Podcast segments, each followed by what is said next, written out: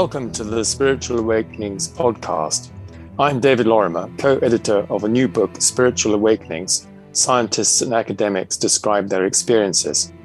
It's published by the Academy for the Advancement of Postmaterialist Sciences and is available in paperback and Kindle editions. In this series of weekly podcasts, we'll be sharing the 57 original essays, together with introductions and epilogue from my co-editor, Professor Marjorie Willacott. We hope you enjoy them. Chapter 12, Awakening and Transformation, written by Duane Elgin and read by Martin Redfern. In late 1977, I reached a crisis in my life, and I decided to take a half-year retreat from the work I had been doing, primarily strategic planning, futures research, and policy studies for government agencies, and devote myself wholeheartedly to self-directed study and meditation. My goal was to come to the deepest understanding possible regarding insight into age-old questions. What are we doing here? What are our highest potentials? Where is evolution headed? Intensive meditation over the previous 10 years had given me glimpses of insight into these questions. This meditation practice was based primarily on Buddhist approaches, but included study of a number of other spiritual traditions, in particular contemplative Christianity, Zen, Hinduism and Taoism. In addition, for several years I had been a subject in a range of parapsychology experiments at a major think tank, SRI International, and had the opportunity to learn firsthand about the nature of our energetic connections with the ecology of consciousness permeating the universe. Finally, I accepted understanding that the structure of the universe becomes self-evident when we come into authentic union with it.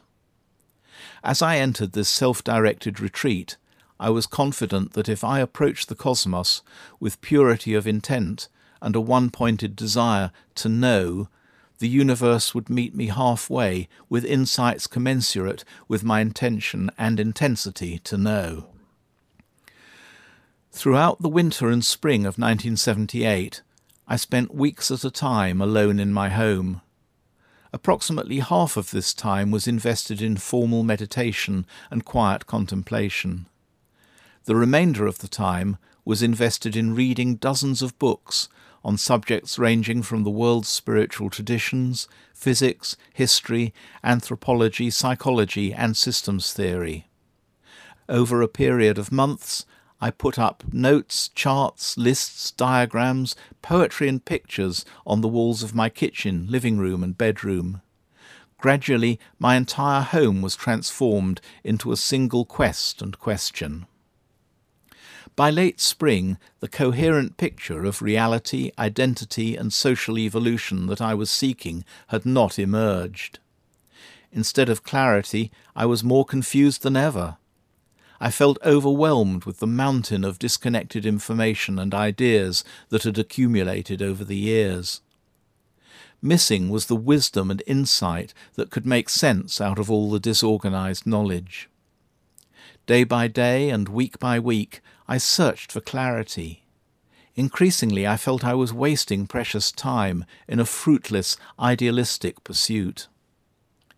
With my allotted time running out, I finally made a decision based on roughly equal measures of unshakable confidence and utter desperation.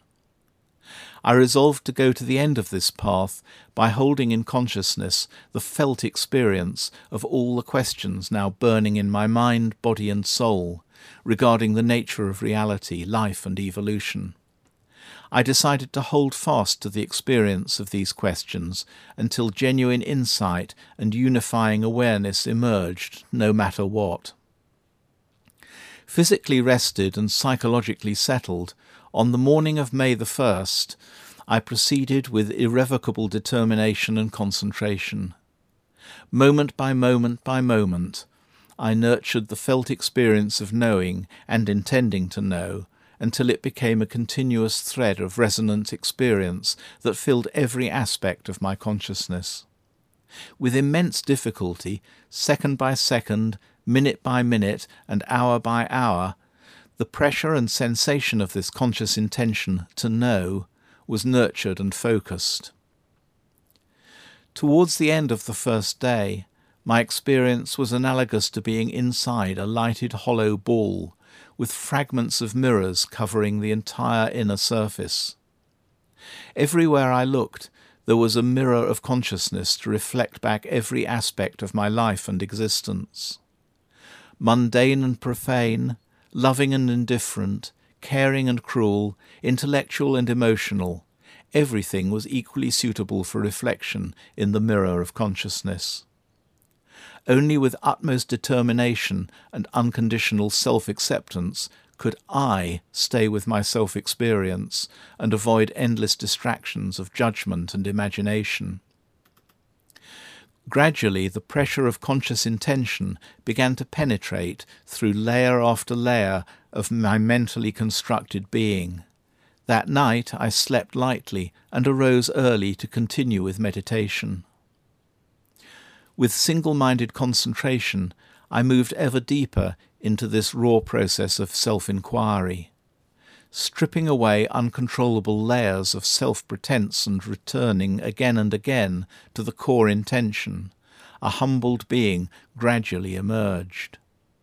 By the evening of the second day, all was constantly dissolving. Even the mirror of consciousness that reflected my experiences was dissolving and reconstructing second by second. All that existed was an ocean of living process in constant change. Nowhere was there anything that I could hold on to rely upon, to build upon. There was no fixed meaning, no fixed self, and no fixed reality to be found anywhere. Again and again and again I was forced to abandon everything I had formerly known and simply trust the purity of my intention to carry me through the constantly dissembling reality. The unbroken silence of these seconds, minutes, hours and days now penetrated ever deeper, asking me to yield ever more until it felt as if nothing more could be surrendered. The second night seemed as if it could be the last of my life.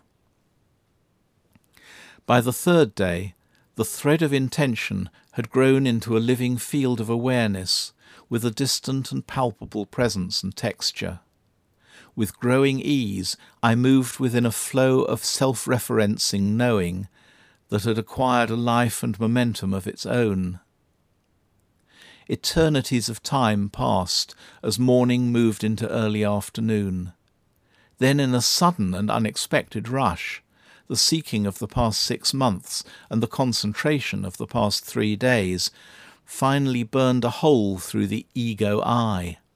In an instant of grace, the years of accumulated questions and yearnings opened into a joyful, sacred, and crystalline space of knowing. Within a single exhilarating moment, everything became transparently self-evident. Throughout the entire range of my experience, all was in its proper place and made sense. This knowing was direct, non-conceptual, self-evident, and unmistakably clear. Accompanying this inner experience was a subtle radiance that bathed all I could see with a soft light. The furniture, plants and walls were all infused with a golden lustre and glow. For the next several hours I stood virtually rooted in one place, physically stunned and mentally shocked to the deepest core of my being. Everywhere I looked, I saw an infusing radiance of immense intelligence, creativity and love. I saw and directly experienced that everything, including empty space, is visibly alive. Space is not simply the absence of form, but the formless expression of infinite possibility.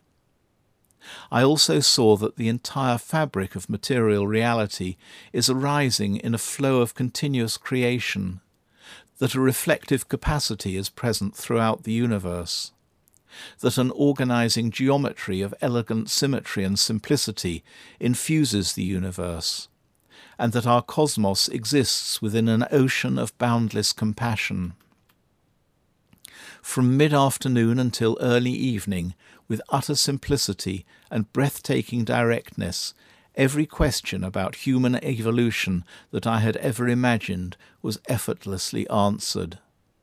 Again and again I was overwhelmed by the miracle of ordinary reality, by the immensity and depth of life in which we are immersed, by the aesthetic and functional structure of existence, by the infinitely deep and compassionate knowing that permeates the cosmos, and by the visible presence of life energy in the flow of continuous creation.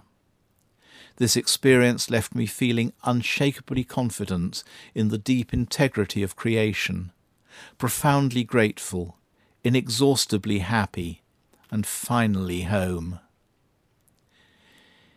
In the days following this experience, transparent insights coalesced into symbolic patterns representing the major stages of human evolution, both personal and civilizational.